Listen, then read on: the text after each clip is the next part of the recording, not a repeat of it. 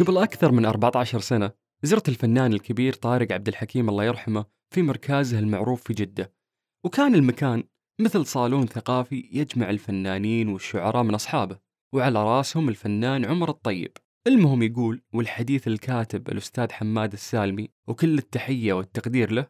يقول تناقشنا على موضوع دايم كان طرحه يتكرر بالمجالس. وهو ليش ما عندنا معهد عالي لتدريس الموسيقى مثل اللي في بعض العواصم العربية وتكون فيه الفرص التدريبية متاحة للجميع لأبناء وبنات السعوديين وحتى غير السعوديين. حلمك قاعد يتحقق يا عميد الموسيقيين الله يرحمك. من هذه المجالس طلعت للنور مشاريع ثقافية وفنية شرفتنا جميعا. والفنان طارق عبد الحكيم هو مؤسس أول مدرسة للموسيقى في المملكة. اللي هي مدرسة موسيقى الجيش في الطايف بالخمسينيات واللي انقلت للرياض من تالي قبل لا تسدل ستايرها وتقفل أبوابها.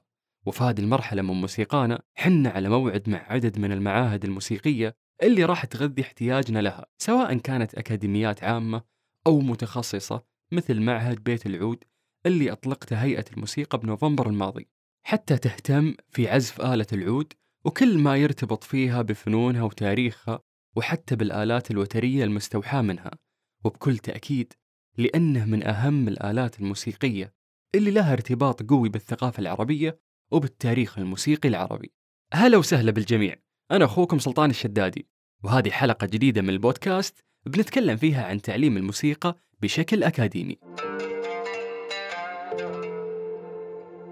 بالرجوع لتاريخ تأسيس الأكاديميات الموسيقية كانت أول مدرسة موسيقى بالسعودية مملوكة ومشغلة للجيش بمدينة الطايف سنة 1952 واللي تحولت بعد مرور 20 سنة عليها إلى نموذج متكامل وهو معهد موسيقى القوات المسلحة في الرياض في مقره القديم اللي كان يعطينا انطباع يشبه النغم لما نمر على شارع الوشم. لكن على مستوى العالم بدت الفكرة بطريقة تستحق سردها هنا.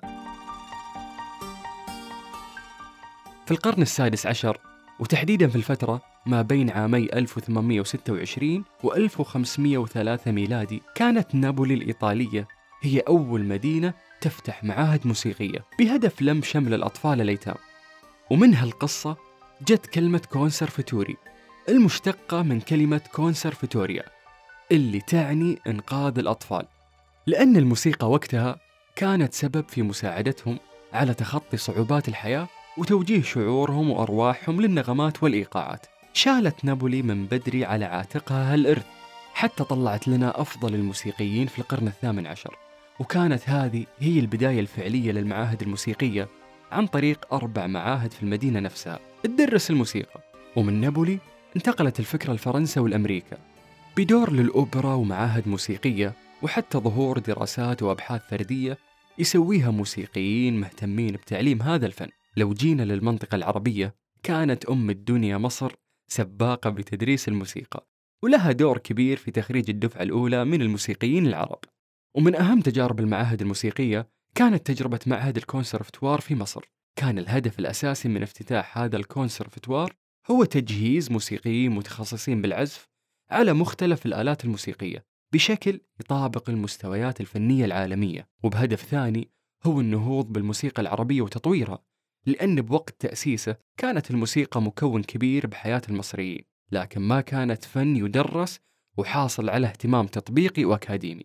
وما توقف دور المعهد عند توفير أقسام متنوعة للراغبين بالتعلم فقط لكنه كان يستقطب مواهب كثيرة جدا ورغبات من الموسيقيين في التخصص.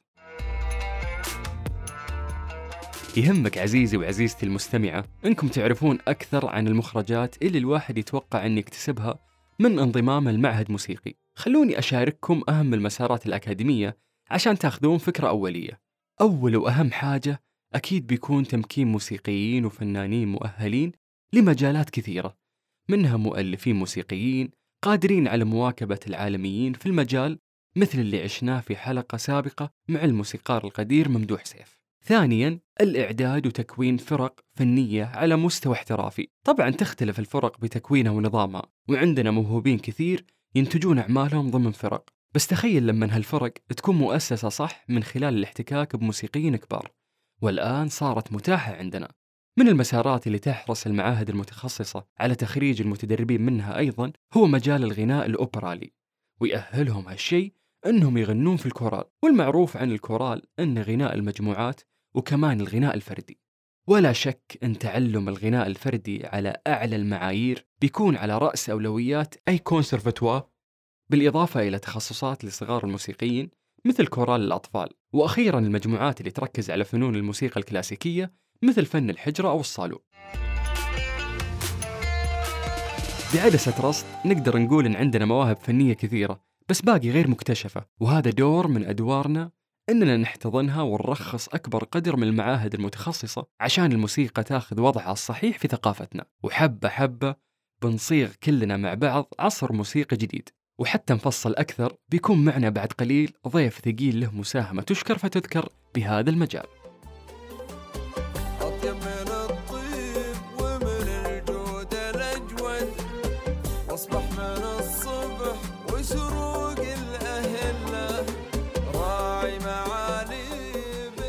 شاعر وكاتب وأكاديمي سعودي. كتب للوطن وللحب وللحياة وتغنى بكلماته أشهر المطربين السعوديين والعرب. اسمحوا لي أقدم لكم رئيس مجلس إدارة معهد البيت الموسيقي الدكتور الشاعر صالح الشادي. حياك الله يا دكتور. يا هلا وسهلا. حياك الله حبيبنا. يا هلا وسهلا. آه يعطيك العافية و... ومشتاقين لك. الله يحييك وأنا مشتاق لك بعد غياب. يا هلا وسهلا. الله يطول بعمرك. بداية أدهشتنا بقربك وعذوبة كلامك. على الرغم من أنك قامة عظيمة في الشعر الغنائي من النادر نلاقي شعراء كبار يعني يقدرون يحببوننا في شعرهم بهذه الأريحية. فوش سرك تبارك الرحمن؟ والله ما في شك إنه الكل كل الشعراء خير وبركة والكل قاعد يسهم في إثراء الذوق العام والكل قاعد يشارك بمشاعره واحاسيسه يمكن يمكن إني أنا أكتب من قلب عرفت اللي أقصده؟ يعني أنا بالنسبة لي معظم ما كتبته كان عبارة عن تجارب نفسية حقيقية مريت فيها ممتاز. وأنا أؤمن دائما إنه الشعر إذا كتب من الأعماق وكتب عن وقائع وكتب آه تعبير حقيقي عن النفس عن حادثة دائما سبحان الله يحمل في داخله بصمة الجاذبية بمعنى إنه يصل للاخرين بسهولة. على عكس بعض القصائد اللي الواحد الانسان ممكن ينظمها نظما قد تكون آه، خيالية أو قريبة من ال- الخيال أو إنها مختلقة فقد لا تجد قبولا. يمكن إذا كان فيه جاذبية أو أو قابلية لبعض نصوص يعتقد إن مصدرها إنه خرجت من الأعماق. جميل. مرات لما تكتب عن شيء مثل ما ذكرت أنت يعني ممكن حالة عاطفية مريت فيها ممكن يكون محرج للإنسان اللي قاعد يكتب أنه يعبر عن عن مشاعره يعني مم. فالحالة الشعرية اللي أنت تكتبها هي قاعدة تعبر عن شيء أنت مريت فيه فهل. مرات يكون عندك مشكلة أنك أنت تشارك هالشيء لأن إحنا بنكتشف داخل الدكتور داخل الشاعر اللي إحنا نحبه من مزايا الشعر فيه الجناس والطباق والتورية والتشبيه والاستعارة والدفن يسمونه بالشعبي يعني زي ما تقول إياك يا اني واسمعي يا جاره. أنت ما في الشعر دائما ما تتحدث بشكل مباشر دايركت كما تتحدث باللغة المباشرة. وبالتالي أنت ممكن تسولف مع القمر بس أو عن الغيم و- وأنت تتحدث عن محبوبة وعن عذال وعن حسات. ولكن السالفة كلها تدور حول قمر وغيم وبرد وريح ومطر. عرفت اللي أقصده؟ صحيح. زي شاعرنا الله يرحمه يقول أرجوك ابعد ابعد ترى بالجو غيم. بالجو. غيم. طبعا اللي يسمعها يقول في برد وفي مطر ونبي نلبس جاكيت. آه، صحيح. ولكن في المقابل هو يقول له حبيبته أو محبوبه ابعد ترى الأمور مكهربة شوي. جميل جميل. آه، دكتور صالح أنت غني عن التعريف ولكن نحب مع كل استضافة لشخصية ذات قيمة وتأثير على المجال الموسيقي والفني في المملكة أننا ناخذ نبذة عنه بصوته. فمن هو الدكتور صالح الشادي؟ والله يا أخي أنا أنا مواطن. أعشق هذه الأرض وأحبها ولدت وترعرعت وتربيت في ترابها وفي هوائها الله يعني آه، ألهمني في موضوع الشعر والشاعريه والكتابة. كتبت العديد من الأعمال الشعرية الوطنية والعاطفية والغنائية. وألفت مجموعة من الكتب حول الوطن وحول التراث والفلكلور حوالي يمكن 32 كتاب. ممتاز. وأحاول إني أسهم من خلال أعمال تجارية وأعمال فنية وإبداعية في رفعة الوطن وأضيف قدر ما أستطيع مع زملائنا وأصدقائنا في مقياسنا ومقدارنا الثقافي. وبكل بساطة إنسان محب لوطنه. هذا صالح الشادي. آه على فكرة يعني اللي بيسوي عنك بحث سريع هذه أول جملة أنت كاتبها في التويتر. مواطن. هذا صحيح مواطن. سيرة حافلة يعني بالمنعطفات المشوقة والمثيرة للاهتمام كتقاطع على ما سبق وذكرته أستاذ صالح. كيف تشوف الحالة الفنية اليوم للمملكة بمنظورك كشاعر غنائي؟ وكيف يثيرك هذا الحراك الثقافي والازدهار الموسيقي على المستوى الشخصي؟ نعم، يعني بس هي اسمح لي بمقاطعة صغيرة فيما يخص الشعر الغنائي. ما في شعر غنائي في شاعر عرفت؟ يعني هذه غنائي. استخدموها مصطلح للي يكتب أغاني فقط. ولكن الشاعر في كل محل في العالم من القطب الشمالي إلى القطب الجنوبي الشاعر شاعر عرفت اللي أقصده؟ ما نقدر ممتاز. يعني ندخلهم في فكرة الشعر في كاتب غنائي هذا موضوع آخر. ولكن إيه الشعر- اللي يعني دكتور ولا اقطع كلامك اللي يكتب لك الشطر الغنائي الصغير عرفت؟ هذا ما إيه نقدر إيه. نسميه شاعر غنائي. هذول كتاب كتاب. غنائيين ولكن الشعر لأنه أنا يمكن الشعر جزء من خلينا نسميه 10% مما أكتب من شعر. هو اللي راح للغناء فما نقدر حرام يعني إني أدخل فقط في هذه ال- العش... العشرة في المية هذه سوت آه، سوايا ما شاء الله. حبيبي حبيبي. يعني إحنا ذكرنا إنه كيف تشوف الحالة الفنية اليوم في المملكة بمنظورك كش... كشاعر؟ بما أنك تحدثت عن اليوم يعني تتحدث عن هذا الوقت وعن هذا الزمن. طبعا بدون شك إنه إحنا مرينا بعدة آه، مراحل ثقافية مراحل إبداعية من من السبعينات تقريبا. بدأت الأغنية وبدأ الحراك الثقافي الفني في بعض مناطق المملكة خاصة في المنطقة الغربية. أنا أتأكد لك آه، طلع نجوم طلع طلال المداح طلع محمد عبده طلع طارق عبد الحكيم طلع فوزي محسون وشوي شوي بدأ يطلع نجوم آخرين عبد المجيد طلع في الشرقية راشد طلع آه، شباب في في الرياض طلع وهكذا بدات تنمو ولكن لم يكن الوضع آه، بشكله الطبيعي والتلقائي بسبب مفاهيم معينة كانت سائدة. حول موضوع الفن والطرب والغناء مفاهيم اجتماعية مفاهيم فلسفية هذا غلط هذا صح هذا آه، محبب هذا غير محبب إلى إلى أن صارت الثورة الثقافية الإبداعية الفنية الحقيقية اللي بدأت من كم سنة واللي بدأها آه، صاحب السمو الملكي الأمير محمد بن سلمان ولي العهد الله يحفظه نعتبره المجدد. وقائد النهضة الثقافية والإبداعية في المملكة الآن من خلال قيام وزارة متخصصة في المجال الإبداعي والثقافي اللي هي وزارة الثقافة إضافة إلى خدمات المساندة من وزارة الإعلام وزارة السياحة أصبح لدينا آه، آه، أرضية خصبة ورائعة وجميلة تحتوي كل أنواع الفنون في المملكة وبشكل حقيقي ومباشر وتحت الشمس. ولم يعد هناك حرج من التعاطي مع الحالة الإبداعية سواء كانت أغنية سواء كان قصيد سواء كان شعر سواء كانت إبداعية حالات إبداعية أخرى من رسم من من من نحت ومسرح وخلافه. وبالتالي أنا أعتقد إنه إحنا بدأنا ندخل في عصر زاهي عصر متميز عصر حقيقي يعكس عمق وثقافة وحضارة وشخصية ال- ال- الوطن بكل مفاهيمه. بلد عريق يحمل مناجم وكنوز حقيقية من الإبداع. إحنا الآن الحمد لله أنا أعتقد إنه في مرحلة زاهية وبدأت تتجلى وتتضح وحيكون كمان المستقبل أفضل وأفضل بكثير لأنه المملكة بصراحة أنا كوني متخصص في العادات والتقاليد والفنون في المملكة العربية السعودية كنت أشعر إنها آه، يعني غابت عن العالم لسنوات طوال من الناحية الثقافية والإبداعية نتيجة ما مرينا فيه من ظروف ولكن الآن أصبحنا نشع مثل الشمس اللي بدأت تشرق يا سلام. والأيام القادمة حنسطع أكثر وأكثر وأكثر إلى أن تبرز حضارتنا على مستوى العالم بحول الله تعالى. بإذن الله كلام جميل جدا أحد أهم أهداف هذه المرحلة من موسيقانا هو تعليم الموسيقى بشكل أكاديمي ولعلك من خلال تجربتك يعني كرئيس مجلس إدارة معهد البيت الموسيقي اللي في الرياض يمديك تساعدنا على تقريب الصورة الكبيرة لهذا الحلم اللي تمنيناه وتحقق فإنه يكون متاح لكل شاب أو شابة أو حتى الأطفال اللي أهاليهم يشجعونهم على التعلم والاحتراف بالعزف. افتح لنا هذا الملف وخذنا معك في كواليسه كمقتطفات ملهمة للمستمعين. بدون شك إنه أصبح هناك تشجيع لقيام مؤسسات ثقافية خاصة في المملكة. وأنا سعدت إني افتتحت أول معهد سعودي في المملكة العربية السعودية من خلال آه، معهد البيت الموسيقي اللي افتتحناه في الرياض. من حوالي تقريبا ثلاث سنوات أو أكثر وتحصلنا على أول تصريح رسمي من وزارة الثقافة واول تصريح حكومي لممارسة التدريب الفني في مجال الموسيقى. طبعا هذا بالنسبة لنا آه، إنجاز عظيم انه يكون عندنا معهد متخصص. معهدنا يحتوي على آه، عشرات من المدرسين والمدرسات يحملوا درجة الدكتوراه من أوروبا ومن الدول العربيه ومن روسيا في مجال تعليم النوتة الموسيقية والعزف الموسيقي ممتاز. بشكل راقي ومتميز.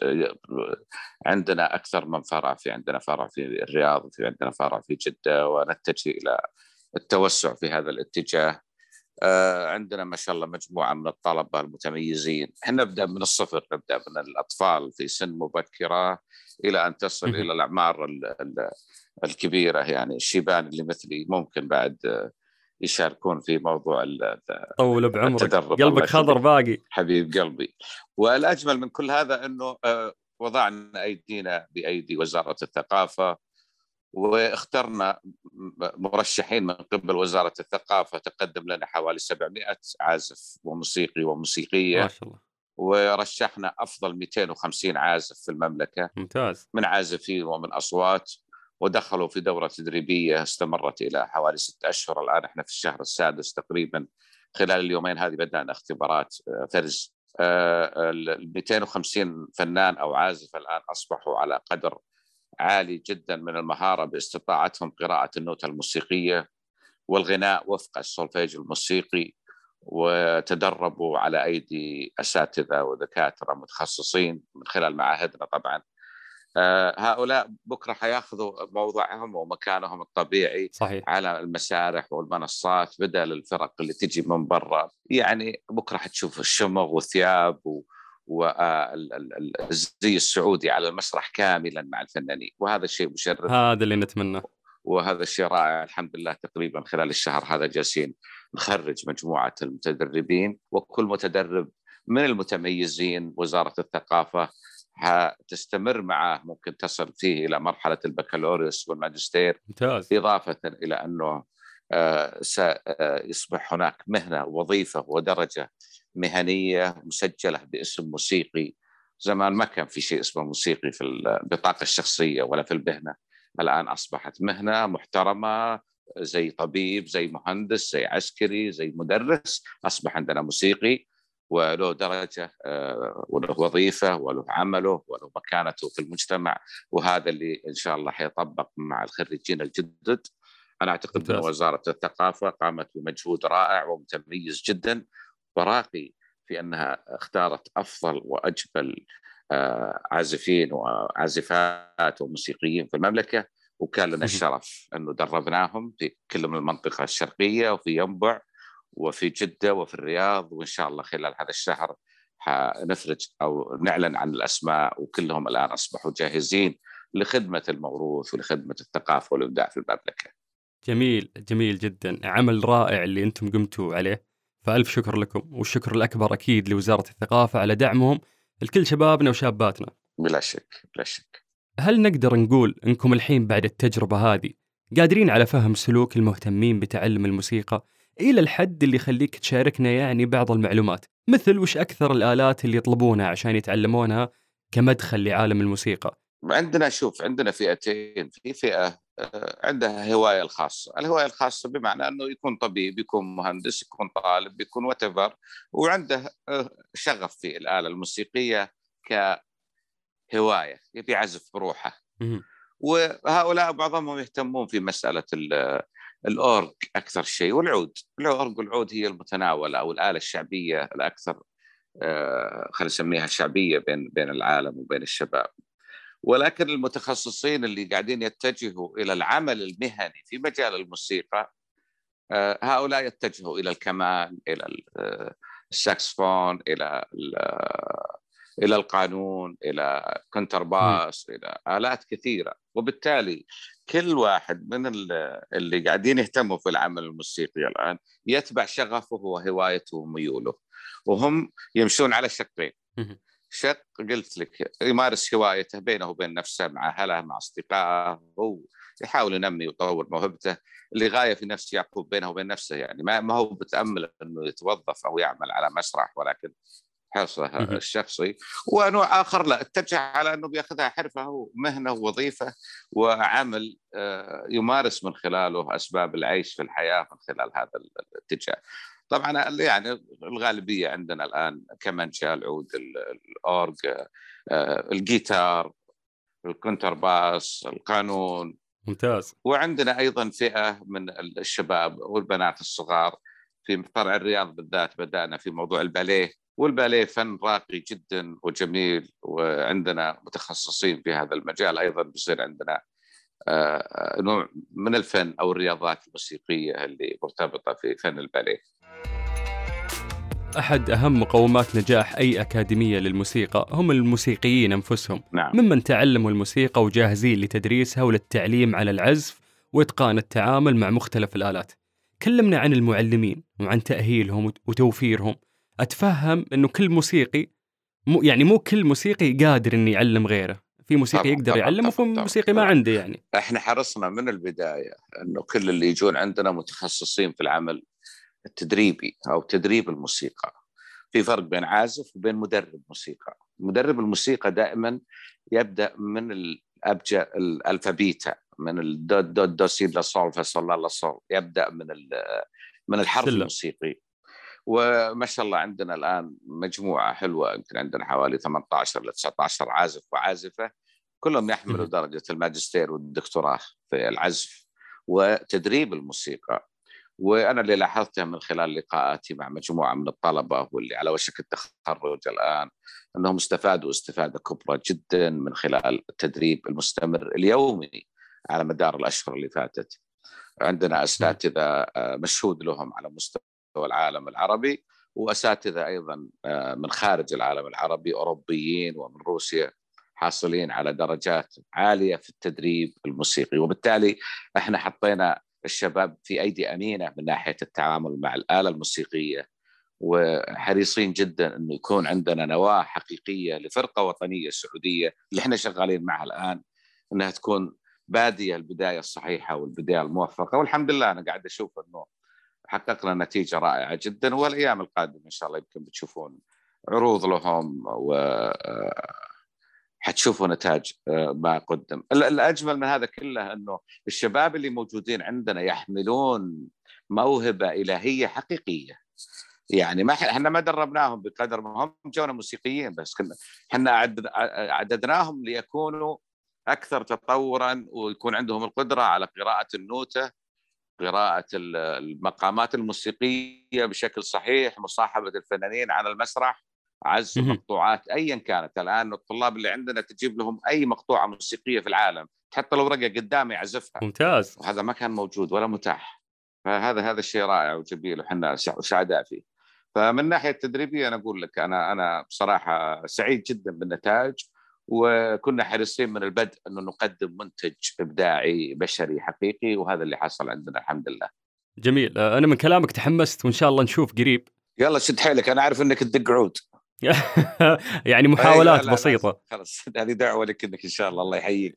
يلا جايكم المعهد جايكم الله يعطيك العافية يا هلا في إطار الموضوع نفسه وبالحديث عن تمكين المرأة سمعتك قبل شوي تقول إنه في مدربات بعد ففي نماذج مميزة ودك تشير لها والله عندنا من أوكرانيا وعندنا من تونس وعندنا من روسيا وعندنا آه، من لبنان عندنا كوادر نسائية آه، راقية جدا كمدربات. والأجمل إنه عندنا طالبات الآن تمكنوا من العزف بشكل راقي جدا على آلة الكمان على ال على الأورج. وغير كذا عندنا طالبات يحملون أصوات رائعة جدا. ممتاز. وأصبحوا جزء من وأصبحوا جزء من فرقة الكورال الوطني، يعني الآن في المملكة أصبح عندنا كورال وطني سعودي جزء منه من النساء والصبايا، ممتاز. يعني هذا الشيء حلو، الآن جاهزين جاهزين إذا يعني يطلعوا أي حفلة مع محمد عبده مع مع أي فنان في العالم. ممكن يطلعوا على المسرح ويقدموا أداء آه، كورال متخصص. أصبح لدينا الآن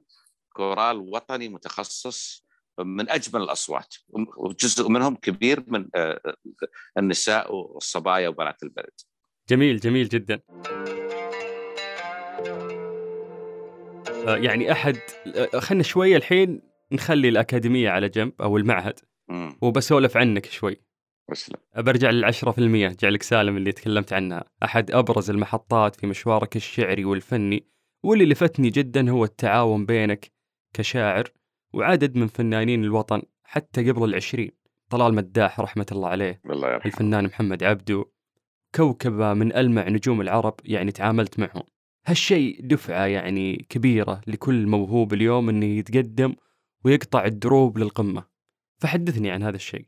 والله شوف أنا يمكن قلت لك الشعر موهبه وبدات من الصغر يعني.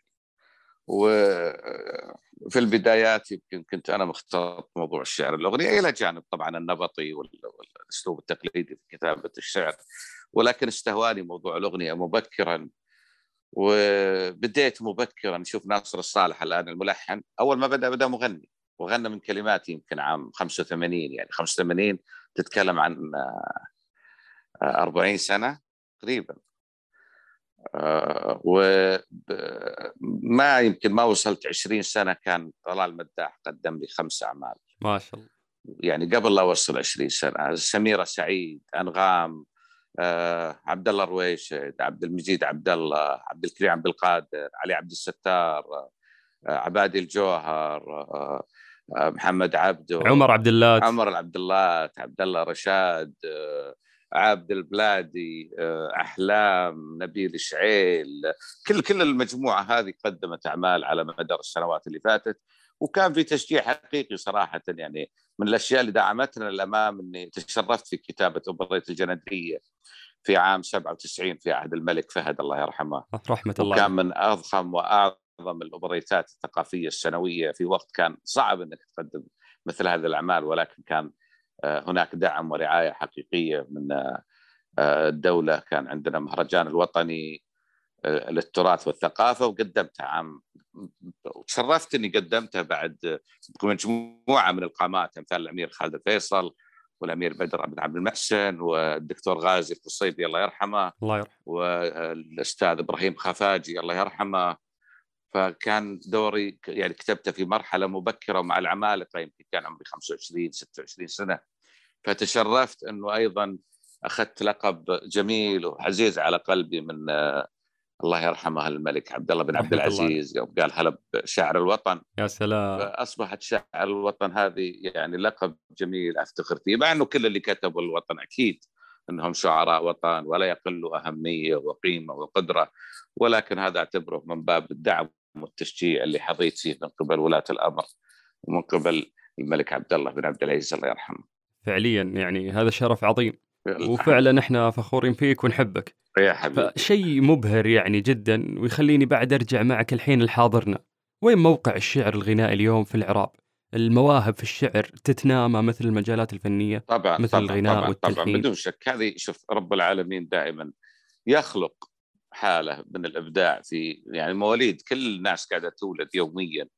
كل ميسر لما خلق له. الله يعطي الناس كل يعطيه هذا موهبة القيادة هذا موهبة الأدب هذا موهبة الرسم هذا موهبة الشعر هذا موهبة الحضور هذا موهبة الصوت الحسن زي صوتك الجميل الإذاعي ما شاء الله. طول بعمرك يا موهبة حبيبي. ال- وبالتالي هذه المواهب العليا أو الفنون العليا الرسم، الغناء، ال- المي- الميل للعزف والابتكار، ال- ال- الكتابة الشعرية، الشاعرية العالية، هذه فئات موجودة والآن أصبحت آه، آه، خلينا نسميها الأجواء متاحة لنمو مثل هذه البراعم، كيف الورد؟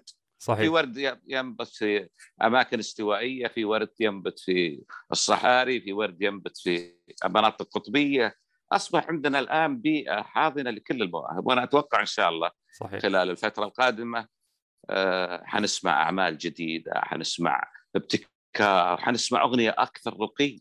وأكثر جمالا، يعني اللي موجود حلو ولكن أنا أعتقد إنه لا زلنا لا زلنا بحاجة إنه نسمع المزيد من الأصوات والمزيد من الجمال. وأنا متأكد إنه الأجيال هذه في داخلها كثير من الحالات الإبداعية اللي حنتفاجئ فيها قريبا بإذن الله. بإذن الله. آه، ممكن الشعر يعني يدرس ولا هي موهبة والله يعني من شوف الله أنا وأنت؟ أنا أعتقد إنها موهبة ولكن يجب أن تصقل بمعنى إنه أنت عندك شاعرية. عندك إحساس مرهف عندك قدرة على تحويل الصوت إلى إلى إلى صورة والصورة إلى صوت. ولكن لابد من الاحتكاك والتدريب على موضوع الأوزان وموضوع التفعيلة والتفريق بين أنواع الشعر وبحور الشعر. إذا درست أو تعلمت في عندنا فئة موجودة في المجتمع نسميهم النظمة. يكتب شعر جميل. ولكنه مو بشاعر. نظم. عرفت النظم. يعني يعني متمكن من شكل اللوحة الشعرية ولكنه مو بشاعر. يعني ما عنده ال- الروح الشاعر هذه هذه مهم. يمكن ما أو ممكن تكون عنده مشكلة في ال- في الوزن والقافية بعد؟ ممكن. بس إنه يقدم لك صورة شعرية جميلة. جدا واجد. ذول بحاجة إنهم يدربون. يدربون على الأوزان على التفعيلة على زي الرسام اللي عنده ميول صغير تلقاه دائما يخربش على اللوحات في البيت وهو طفل صغير. هذا يجب أن يتدرب ويتمرن فترة على التعامل مع الألوان وخلق الألوان والظل والضوء والأبعاد والأفق وهكذا إلى أن يتقن. وبالتالي أيضا اللي عنده موهبة في موضوع الشعر وعنده صور شعرية يجب أن يتدرب. بس ما تجيب لي واحد ما يفهم في الشعر نهائيا تقول بعلمك شعر. هذا يتحول إلى ناظم. ناظم يعني يسوي لك براويز شعرية موزونة ولكن بدون خلينا نسميه بدون feeling إذا حسيت يعني بدون بدون إحساس. عرفت اللي أقصده؟ ما فيها المشاعر. يعني الان موجودين ترى واجدين اللي تلقاهم على المت... في المنابر في المناسبات في الأفراح في الاعراس في ال... بكثرة. تجد بينهم يمكن 80% نظمة. متمكنين من الأوزان والبحور ويهذ لك القصيدة وجاهزين في أي لحظة ذو إنه يكتب لك ألف بيت في الليلة. ولكنه ما يكون قريب من الشعر الشعر المؤثر. طبعا هم ما ما ننكر لهم لهم وجودهم لهم سوقهم لهم مستمعين. لهم ولكنه فن من فنون الشعر. ولكن الشاعرية الحقيقية مرتبطة بفطرة وخلق. الله الرسول صلى الله عليه وسلم لما ظهر في موضوع ولما أحدث انقلاب في وجدان قريش وغير في مشاعر المجتمع قالوا شاعر ومجنون. قالوا عنه شاعر. هذا لخبط كيان مجتمع. فرب العالمين قال ما علمناه الشعر وما ينبغي له. ما علمناه دلالة أنه هناك من يعلم الشعر يضع الله في داخله الموهبة. اذا هي موهبة من رب العالمين في النهاية. يعني ما نبغى ندخل في حديث فلسفي ولا ولا نتوسع ولكن بقول لك في شاعر موهوب حقيقي وفي شاعر لا قادر على أنه يصنع القصيدة ولكن نظما يعني بإرادة عقلية. عرفت الفكرة؟ إي إيه بس دكتور يعني صارت في الوسط الفني إنه بعض القصاصات الكتابية والخواطر على الورق تتحول لأغاني ناجحة يتناقلونها الناس. فمو مستغرب نقابل من وقت الآخر مؤثر مهتم بالفن وعنده ذائقة قوية طبعا. يتقمص حالة قرض الشعر طبعا في لجمهور يعني في هذول اللي بقول بالملايين على في في كتاب شعر أذكرهم أنا من 40 سنة بعد مر علينا أسماء كثيرة. لا تكتب الشعر ولكن يكتب النص الغنائي أو يكتب أغنية. الشطرات دي اللي قبل شوي تكلمت عنها اللي تقول عن الشاعر غنائي أنا أسميه كاتب غنائي. م. هذا عنده قدرة على صياغة آه، قيم وجمل عاطفية جميلة تصلح لتكون غناء. بس لو سالته قلت له ابهر لي في الشعر ولا راح بعيد ولا ما يعرف. فطبعا على كل بكل الاحوال إحنا ما ننتقص من قيمة النظمة على فكرة. ابدا ولكن ابدا زي الرسامين الآن تلقى لك ألف رسام بس بينهم اثنين مذهلين. زي اللي والباقي تقدر تسميه بويج. دهين. فهمت الفكرة الحين؟ وصلت. التميز هنا والاخت... والاختلاف هنا موضوع موهبة من رب العالمين. هذا الموضوع ترى ما نمتلكه إحنا ولكن ما يمنع أنه في. نظمة يعطوك أشياء جميلة. الآن تروح الاعراس ولا المناسبات ولا الحفلات ولا تلقى واحد كاتب قصيدة 200 متر طول الورقة ها؟ عن المناسبة ذيك. وتجيب شاعر حقيقي ما يعرف يكتب له الا 200 يقول بالشاعر ممكن يقعد يصيح وينزل أي، واللي كاتب الورقة الطويلة اللي أنت تقولها نعم. تلاقي ما في شطر ولا بيت واحد لمس قلبك ولا من. من الأبيات هذه وصلنا اتفقنا الحين طيب خلني أداهمك بسؤال ثاني تفضل حبيبي من الأسماء الشابة آه. يعني شاعر يروق لك تحس كذا موهبته يعني ممتازة والله الفترة الأخيرة بديت أسمع من خلال أغاني الشباب واحد في واحد واحد طبعا أنا اسمعها أغاني ما أعرف يعني واحد تركي آه في مم. أنا بصراحة مش متابع جيد ولكن أنا بديت أسمع على على موضوع الأغاني كأغاني أما بالنسبة لقصائد والله إني قاعد أقرأ قصائد رائعة جدا جدا جدا صحيح في وسائل التواصل في تويتر في الفيسبوك في. لشعراء أذهلوني بصراحة. ممتاز. وعشان كذا أنا أقول لك من الظلم أو حتى شاعرات من الظلم إني أقول لك والله آه هذا يعني أعد لك أربعة خمسة وأترك الباقي.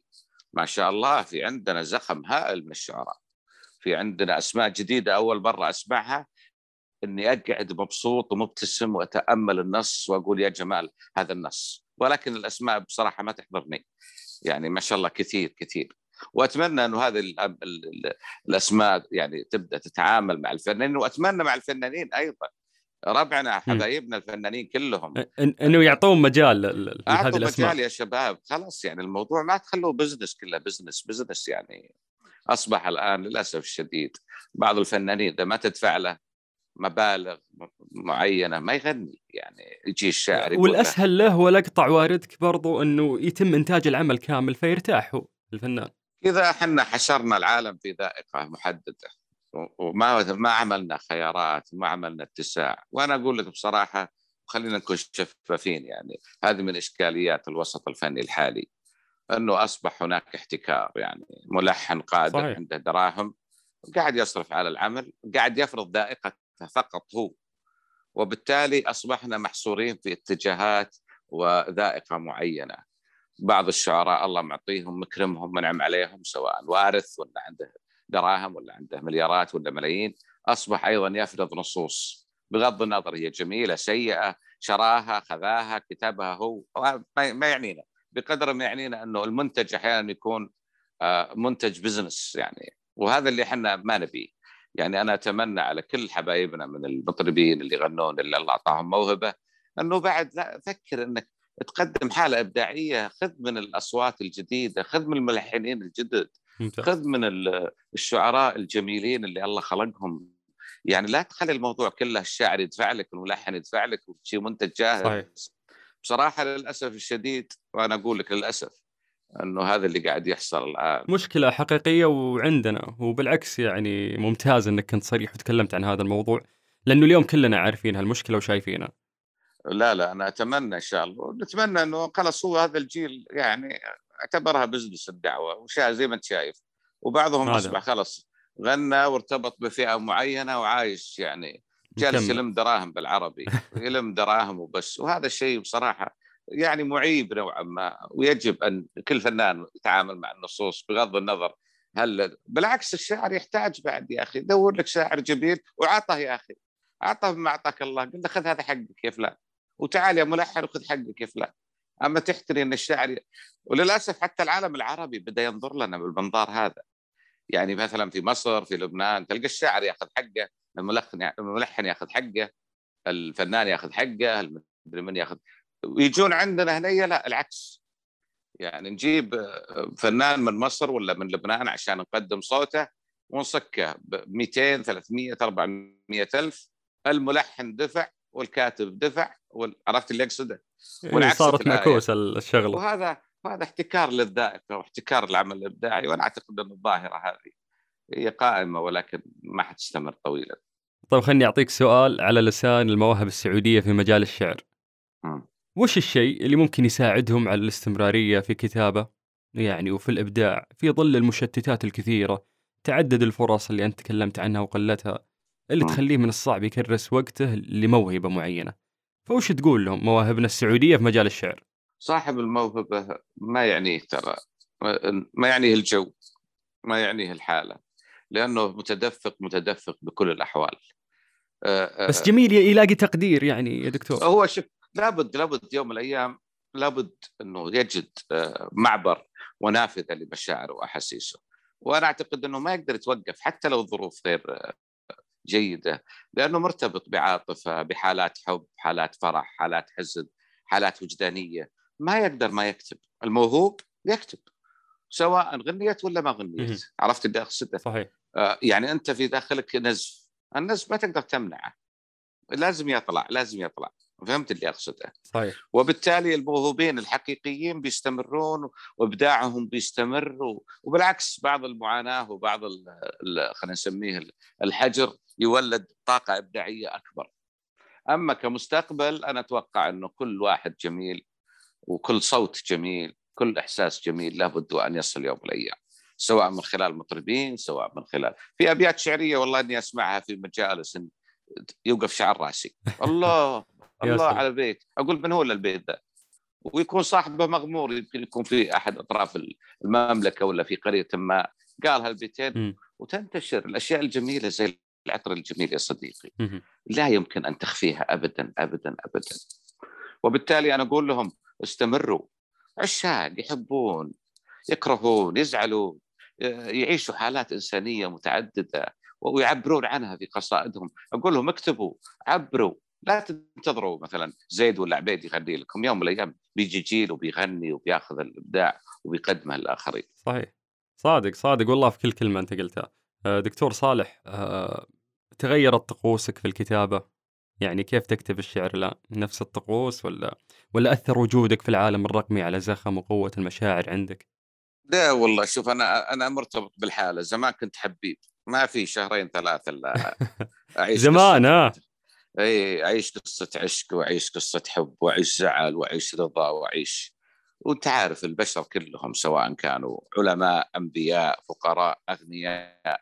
الكل ترى يمتلك إحساس ومشاعر صحيح. وبالتالي في فترة من الفترات كنت متدفق نوعا ما يعني كنت أكتب بشكل آه، خلينا نسميه أسبوعي أو شهري كل فترة كذا. كل ما مريت بسالفة كل ما مريت بقصة أعبر عنها أو أوثقها خلينا نسميها أوثقها شعريا. ولكن. الفترة الأخيرة يعني أصبح ال... يعني العطاء أقل شوي أقل. إي لأنك لأنك مستقر لأنه الإنسان مع مرور السنوات ينضج أكثر. فاليوم مشاعرك ما تتأثر بالصورة اللي كنت تتأثر فيها وأنت شاب. لا هو اتاثر بس إنه زي ما تقول آه، يمكن أكتب بس مقل جدا وأختصر. يعني قبل آه، أروح في القصيدة مثلا أكتب لي 30 40 بيت. الآن أعبر عن الحالة كلها ببيتين عرفت اللي أقصده؟ مم. صارت مسألة الاختزال القدرة على أنك تختصر المشهد في بيتين ثلاثة هذه مع الوقت الواحد يتعلمها دائما. يعني قبل لازم أشرح من طقطق لسلام عليكم وش السالفة؟ إي تلقى القصيدة تمتد إلى 30 بيت 40 بيت plus إنه هناك كان في نوع من ال ال يسمونه الاستعراض الشباب ترى يحبون يستعرضون ترى صحيح وإذا. عندك ذا. المقدرة في شرح هذه الصورة الشعرية فليه لا افرد عضلاتي اي اي كان في استعراض باللغة واستعراض بال بالأبيات واستعراض بالقوافي واستعراض ولأنه كان في بيني وبينك تنافس بيننا وبين الشعراء الآخرين، إحنا مرينا مرحلة. جميلة جدا أيام الصحافة ال- ال- الصحافة الشعبية وصحافة الشعر،. فكانوا كانوا يتبارزون الشباب. الآن أنا أعتقد إنه الشعر أصبح أكثر بساطة من إنه يكون مبارزة أو استعراض بقدر ما إنه عندك كمية من المشاعر حاول تفرغها. فرغها آه، قصيدة فرغها عبارات متناثرة فرغها اللغة أصبحت متاحة للجميع الحب المشاعر الأحاسيس هذه قضية لن تنتهي اذا الشعريه ستبقى وأنا عن نفسي لا زلت والله كل شهر شهرين إذا زعلت من أحد ولا رضيت على احد أزرق لي 200 في تويتر وكل يفهمها زي ما يبي. بس مدفونة مقصودة تقول لي هاشتاج خلي أشوف بس. طيب أنا اليوم يا دكتور صعب صعب علي جدا إني أنا أسمع صوتك وأحاورك. واتخطى وجودك وما تسمعني شيء منك. يا حبيبي أحد مزعلك أحد مفرحك أحد ها هذا إحنا منبرك اليوم سمعنا. والله شوف أجمل ما يمكن يقال في من هالمناسبة هذه الأشياء الوطنية، الوطن غالي على الجميع بدون شك. صحيح. في كثير من ال- المناسبات الوطنية أعتز فيها سواء في سنوات مضت أو قريبا. شاركت فيها أعمال وطنية تغنى فيها محمد عبده تغنى فيها من قبل طلال تغنى فيها عبد المجيد تغنى فيها من آخر ما عملنا يا طويل العمر والسلامة قبل حوالي آه، شهر يمكن أنا والفنان خالد عبد الرحمن والفنان ناصر نمسي عليه بالخير. والفنان ناصر الصالح. عملنا عمل بس عليهم بالخير جميع. إي والله كان في جازان. والعمل هذا ارتبط في آه، آه، البن الخولاني. أنت عارف منطقة جيزان بدأت تنتج بن. صحيح. بن من أرقى وأفضل أنواع البن في العالم. وبدأنا نتصدر المشهد في في هذا الموضوع. فقدمنا أوبريت وطني جميل جدا. آه، يعني آه، فيه كذا صورة كذا فكرة عن الوطن عن ولاة الأمر عن البن عن ممتاز. من ضمنها كان في لوحة تخص سمو ولي العهد الله يحفظه. اللهم آمين. ولأنه فعلا أصبح من الداعمين لا ليس فقط في المجال الثقافي ولكن في موضوع استثمار الأرض وخيرات الأرض. وهو داعم كبير جدا لهذا الموروث. فقلت أطيب من الطيب ومن الجود الأجود وأصبح من الصبح وشروق الأهلة. له بسمه مقعد وبالقلب مقعد وله في عيون الكل هيبة وطلة. يا نبضة قلوب الشعب يا محمد ويا سيفنا اللي بالمنازل نسله. اصعد وحنا فيك نصعد ونصعد وفيك انتباهه ويفخر الكون كله. هذا الطموح اللي تعلى وتسيد وشق السحاب وظل الغيم ظله.